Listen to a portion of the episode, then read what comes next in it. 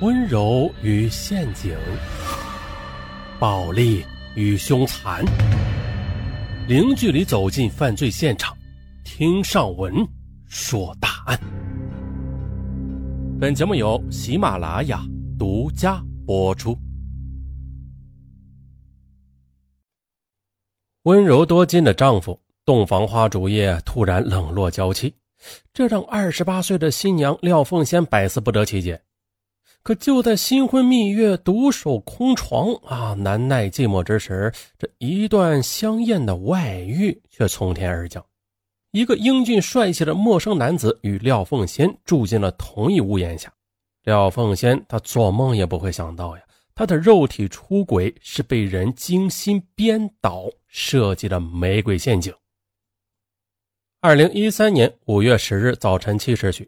江苏省常州市电子产业园的人工湖中惊现一具漂浮的女尸，当地警方闻讯后，迅速的将女尸打捞上岸。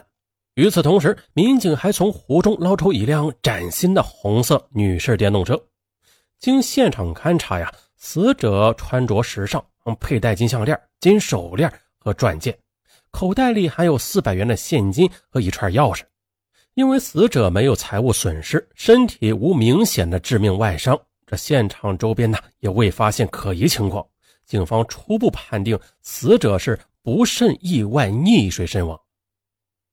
就在警方调查死者身份之时，当天下午四点多，常州市一家网吧的老板李良，他匆匆的赶到派出所报案。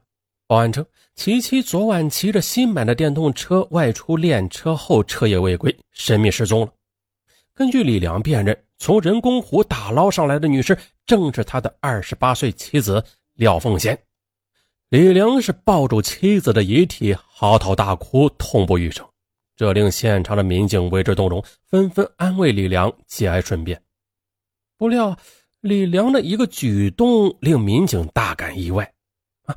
他没有及时处理妻子的后事而是悬赏两千元雇人打捞妻子丢进湖里的一部苹果手机。哎，这次打捞也让民警得到了一个奇怪的数据：这湖水深度只有一点四五米，而廖凤仙身高是一点六零米，还穿着高跟鞋，怎么会被淹死呢？警方联想到了，这廖凤仙的高跟鞋上还沾有淤泥呢，这说明她溺亡前曾经站立着。这湖水紧紧淹至廖凤仙的脖子，嗯，这样一来，这桩意外溺亡的事件顿时弥漫着诡异的气息。就在这时，警方也发现了一个新的疑点：根据女性胆小怕事的性格特点呀，晚上练车应该选择在有灯光的市区马路上呀，而案发现场的人工湖却人迹罕至。那廖凤仙为何独自跑到这种偏僻昏暗的市郊地段练车呢？这说不通呀！警方隐隐的感觉到这起意外溺水事件存在着诸多蹊跷，由此便将目光盯向了死者丈夫李良。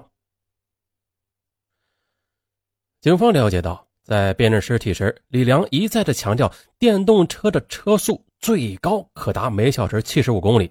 似乎就像是在警方暗示着，嗯，妻子是由于车速过快而不慎坠湖。紧接着，李良悬赏找到妻子的苹果手机后，另外的又支付了三千元报酬，请求潜水员到派出所做笔录，证实手机是从人工湖里打捞出水的。嗯，这李良啊，他的莫名其妙的举动引起了警方对他的怀疑。然而的。警方的调查结果却更加的扑朔迷离。李良没有作案时间，他一直待在家里没有出门。与此同时的，调取城市天网监控发现，这吕凤仙当时的确是一个人骑车来到人工湖边，没有发现被人尾随跟踪。可是啊，就在诡异溺亡、疑云密布之时，警方的调查有了意外的发现。案发当晚，廖凤仙收到尾号为七幺六的手机发来一条暧昧短信，约他到电子产园人工湖附近幽会。警方顺藤摸瓜的找到发短信的男子时，顿时傻了眼。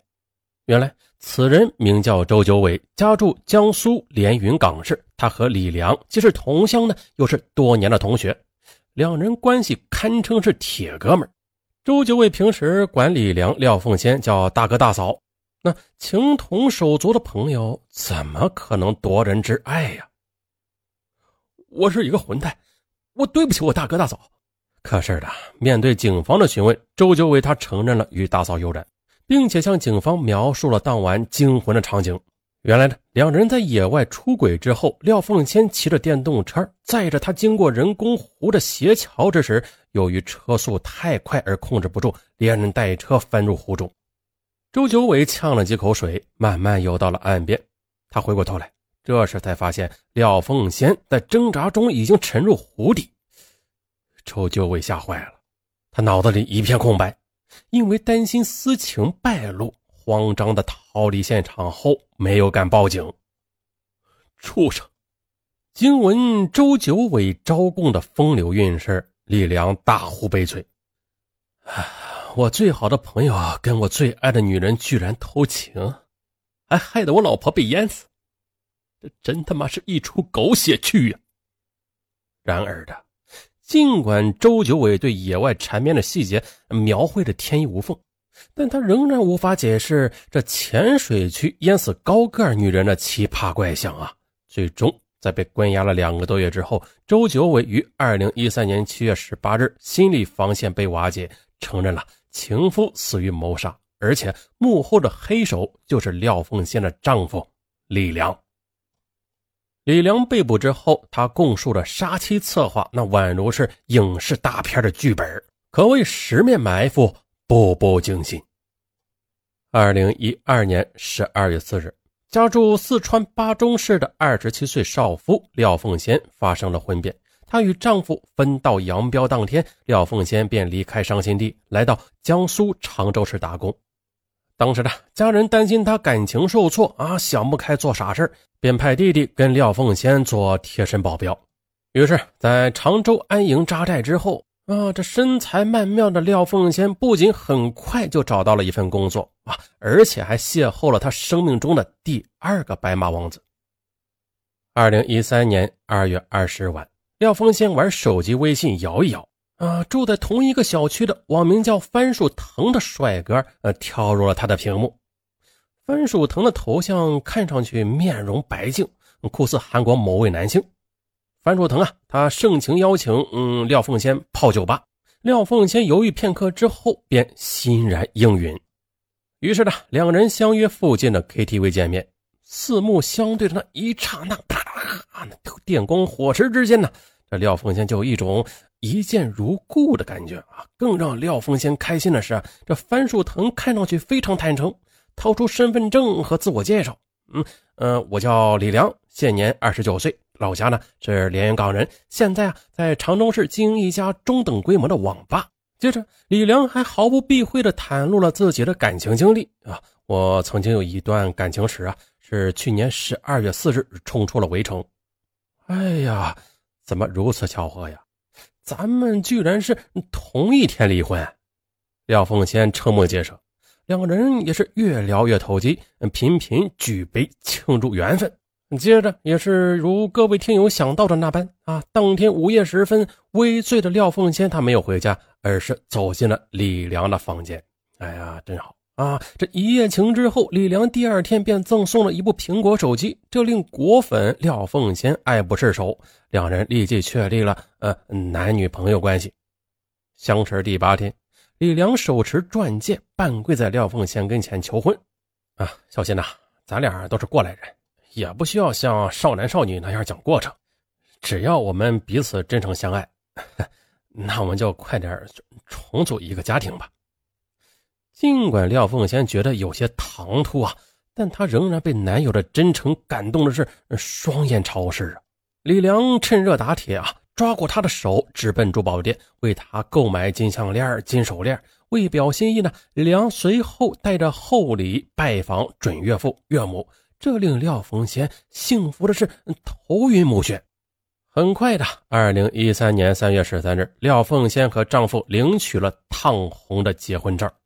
这一天，他头披婚纱，举行了隆重的婚礼。在亲友们的祝福声中，廖凤仙掐指这么一算，好家伙嘛，从网上相识到踏上红地毯，他只用了十五天的时间，这简直就是创造了微信闪婚的传奇爱情呀！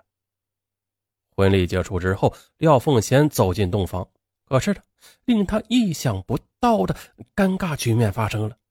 无论他怎样温存，这新郎都是无动于衷。